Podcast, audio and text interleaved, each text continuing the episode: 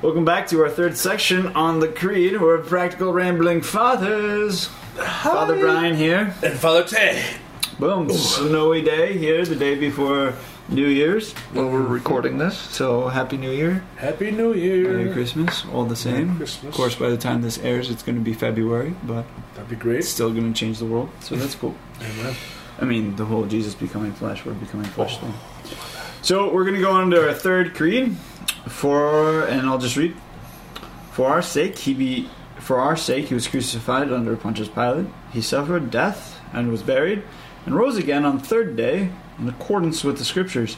He ascended into heaven and is seated at the right hand of the Father. He will come again in glory to judge the living and the dead, and his kingdom will have no end. Boom. A lot is happening. A lot is happening. There's a lot of dynamics that kind of summed up Jesus. Yeah. I mean, let's so let's let's break it apart. Let's break it down. The first sentence: "For our sake, he was crucified uh, under Pontius Pilate." For me, when I read read this, um, once again, Jesus is really living out and giving us an example of what it means to be living for the Father and uh, um, and fulfilling the Father's will. It's a true definition of discipleship. Because if you look under within the Gospel Mark, once again, he always t- talks about Jesus saying, you know, if you wish to follow me, take up your cross and follow me. So in this case, when he's following the Father's will, he knows he has to die, but he chose to do it. He chose to suffer for us, even though he was innocent. Why? Because he loves us. Um, so the so the words so beautifully for our sake, right? It's not for his sake. He doesn't. ne- He never does anything for his sake. He always does it for the Father and for love of us. So for our sake, he comes into this world to take upon this immense suffering for love of us. Immense suffering. The cross, right? The most valid, val, val, val, vile, that's the word I'm looking for, vile um, Way to die. way to die in the Roman Empire. To be brutally uh, beaten and then carry your own torture device all the way to where you are actually going to die. And then that it happened under Pontius Pilate. And why is that important? Well, it's the ru- ruling class of the time, and so it's saying that this actually historically happened. It's in time. It's not. Uh, it wasn't somebody else accusing him of dying. It was Pontius Pilate that was the one that uh, had the ability um, to sentence him to death. but even in Jesus' conversation with Pilate, he, Jesus told, tells him flat out, Yep. "If my Father didn't give you this authority, It would never happen. We wouldn't be you would have had it. All my angels would have been. All my Yep. people would have been fighting if this Same wasn't supposed to be the way that it was supposed to be." So, and the other thing, right? What is truth? They get in that dynamic and type thing. And Mhm. One of my favorites is that Jesus, like, out of everything that he does in his entire life, like when it comes down to his death, he makes sure he's dying for the right reason. Mm. Like he doesn't speak, he doesn't speak, he doesn't speak. Are you the king of the Jews? Yep. Yeah. Mm. Okay, and then that's what we're gonna put in every single language Yeah. on top of your on where you died. Like we're gonna say he's the king of the Jews. Like he's the fulfillment of everything that the Jews were expecting out of the Old Testament, and Jesus has that plaque by uh, an atheist, pagan, anyways, probably right. Pontius was a pagan, right? Oh, he yeah. has him proclaim it, Yep. and Pilate says, "I've written what I've written." Like Even then, he seriously, believes. like even then, it was so believes. cool. It was so cool. So. Exactly. Anyways, so Jesus crucified under Pontius Pilate, he suffered death. and was buried. Uh, Jesus' ability in his humanness to actually experience death, to actually die, because as God he couldn't die, didn't die, but as Mhm. human, his human nature died. Um, which led to right suffered death. So it wasn't that Mhm. he just died. It wasn't that Yeah. somebody else was doing it in his place. Nope. Which is some of the early heresies of like who actually was the one that died on the cross. Was it Jesus or was it some other random guy? Exactly. Um, but that he's the one that suffered and he suffered death. And so all of Good Friday, all of the Passion, Mhm. that was Jesus himself. Yeah. And the, the other thing that, that's mind-boggling is that he needed to have like what Father Brian said. He needed to have two natures, right? Because in through this suffering is the only way to repay off all debts. Because humanity has sinned against God so much. So by Jesus dying upon the cross, what's happening? He's cleansing our humanity, right? He's being victorious over death. And just talking about his about Jesus' humanity suffering, dying, and was being buried, it shows the value of suffering. Like he freely chose it. And so, what does it mean for our life, right? How do we view our own suffering, right? We're suffering when we're sick, suffering when we're lonely, suffering when we reject or not loved. Christ has gone through all of that. And so, it's very easy to complain and whine about it versus Jesus, thank you for allowing me to participate in the smallest way, right, of your passion. Right. You know, help me to love you even more because you've done so much more for love of me. Right. Before we're ever allowed to suffer, Jesus has already taken it Mm. for himself. Exactly. He's already done it before even we've done it ourselves. So the f- right God came, in some sense, in this right came to suffer, Mm. um, and so in our suffering to unite it to His suffering to make it redemptive, because He suffered death and was buried. He was dead, dead. He wasn't coming back. He was Mhm. dead. Okay. Exactly. And rose again. Yeah. Who have ever who's ever seen Yeah. this happen? Yeah. Has Right? anyone raise your hand? Yep. Uh, We've heard the stories in like the medical field, right? They've been proclaimed dead for a few minutes. That, no, no, no. This is different. People saw him died, and they felt Sorry, his dead. body like he was dead. He was proclaimed dead. Right. There's no other way around it. And then he rose. You know, just passing, just in passing, right? And he rose from the dead. Mm-hmm. Mm-hmm. He rose again on the third day. No biggie. Yeah. But that's a real part of this suffering, this mystical suffering, or this ability to suffer. Is God can bring, Jesus can bring life into the suffering, Yes. um, and so that's the only reason, or one of the great reasons why Good Friday is Good Friday is because it's suffering to Mm. bring about the resurrection, right? To bring about three days. Um, on the third day, rose again, in accordance with the scriptures. Yeah. So th- there's a lot saying about that too. That when Jesus, you know, rises again from the dead, what does it mean? He, he's fulfilling all the law, and it also talks about his, um, you know, his obedience to the Father once more, because like like what Father Brian said, right? When he died, he didn't respond to any of any of the. He didn't respond or change words or explain why he had to die. He, he let it all rest until when it says, Are you king of the Jews? He says, Yes. In the same way, when he was in the Garden of Gethsemane, he prayed the same prayer, right? If it's possible, let this cup pass from me. But what did he end his prayer with, right? But not my will, but yours be done. Once more, the humility to submit himself, to be obedient to the Father. And this is by far the hardest thing to do in our life. How can we submit ourselves to things of our faith that we don't even understand? Or we might be resisting ourselves too, right? Right, which is a really thing that we don't necessarily think of mm-hmm. in every time we say the Our Father, right? Your Yes. will be done on earth as it is in heaven. That's a Like, big order. It's a huge, tall thing that we just kind of say in the Our Father, but it's In the- saying, yeah. whatever your will is for my life, I'll let me do that Yeah, exactly. as it is in heaven. Like, allow whatever that is, good, bad, ugly, indifferent, whatever that is, allow me to say yes to that will Mm-hmm. with you, not because of any thing coming my way, but because it's united to you and for you and for your glory. So Mm-hmm. that's that's an intro. Uh, and then, like what Tay was, what Father Tay was saying was this obedience versus disobedience, right? So we lost it through disobedience to the Father. You know, all this is yours, but don't eat of this tree. Okay, then we ate of the tree. We Yep. all know Genesis, cool. Jesus undoes that by being the new Adam and says, "Hey, by the way, I'm being obedient here, even though it's difficult, Mm-hmm. um, and I'm in accordance with the Scripture." So, whatever Jesus did or said in the, he's the fulfillment of the Old Testament and the, yeah, he's the Old Testament. He's a fulfillment of the Old Testament. Yep. But also, Jesus himself in the Gospels says, you know, as Jonah was three days and three nights inside the belly of the whale, so So much the Son of Son of God, yep. Son of Man, be three days and three nights inside of the center of the earth. Okay, so Jesus is fulfilling that. Also, Jesus says, um, destroy this temple, and in three days Yep. I will raise it up again. He was speaking, and then after that it says, he was speaking of his body, right? So he was speaking of his own temple being destroyed, his own dwelling of the Holy Spirit being destroyed, and knowing that in three days he was going to raise it up. So he's even obedient to Scripture. He's obedient to all that was said of who he was going to be, and all that he did. All right. So then we move on to the next part. Mm-hmm.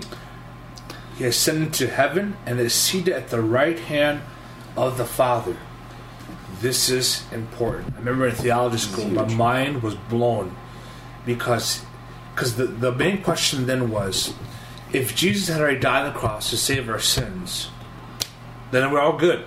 We were right. We, he, why did he have to go back to heaven?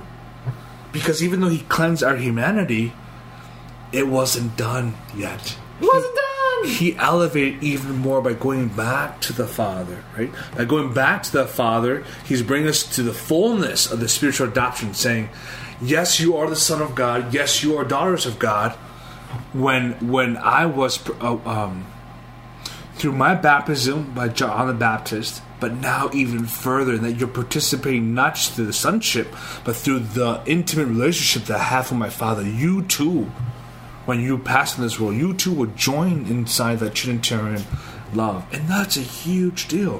Where, if you look at the other religions, where in the other religions have you seen that God becomes man, dies when he's totally innocent, rises again from the dead, and goes back into heaven?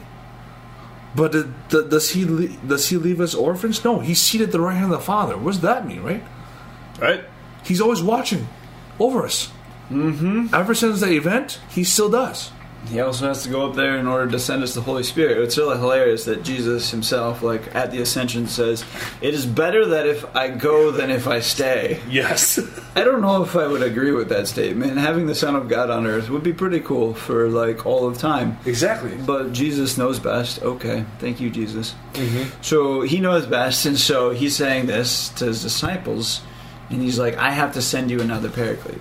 Yes. I'm going to send you somebody to come and to help you and to move your hearts and to have you become temples of the Holy Spirit, and you to have Yes. baptism, and you to have the church, and you to have the sacraments, and you to."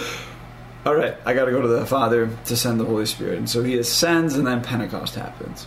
Pentecost doesn't happen before Jesus ascends, and so Jesus takes the fullness of humanity and still having the fullness of divinity all the way back to the Father, and then the Father sends the Holy Spirit through the Son to us.